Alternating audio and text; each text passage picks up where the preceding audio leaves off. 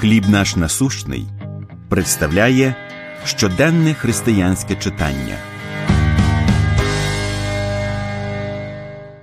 Прагнення відволікатись. Псалом 132. Та ж я втихомирював і заспокоював душу свою, як дитя. Я поклав телефон на місце, втомившись від численних фотографій, ідей та сповіщень, які транслював маленький екран. Потім я взяв його й увімкнув знову. Навіщо? У книзі Мілководдя Ніколас Кар описує, як інтернет сформував наші стосунки з тишею. Здається, що мережа руйнує мою здатність до концентрації та спокійного споглядання.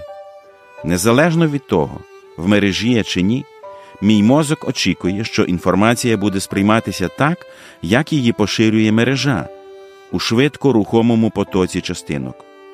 Колись я був аквалангістом у морі слів.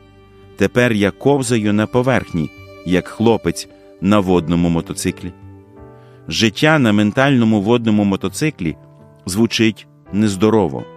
Але як нам почати сповільнюватись, глибоко занурюватись у тихі духовні води? У Псалмі 130 Давид пише: Я втихомирював і заспокоював душу свою, як дитя, від перс мами своєї відлучене. Слова Давида нагадують мені, що я маю відповідальність. Зміна звичок починається з мого вибору бути спокійним, навіть якщо мені доведеться робити цей вибір знову і знову. Втім, поступово ми починаємо відчувати Божу доброту, яка задовольняє нас. Ми, як маленькі діти, відпочиваємо в задоволенні, пам'ятаючи, що лише Бог пропонує справжню надію, душевне задоволення, якого не може дарувати жоден додаток у смартфоні і жодна соціальна мережа.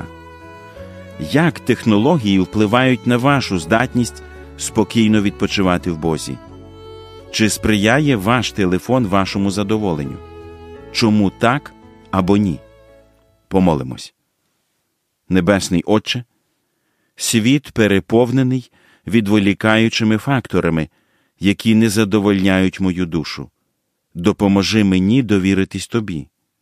Наповни мене справжнім задоволенням. Амінь.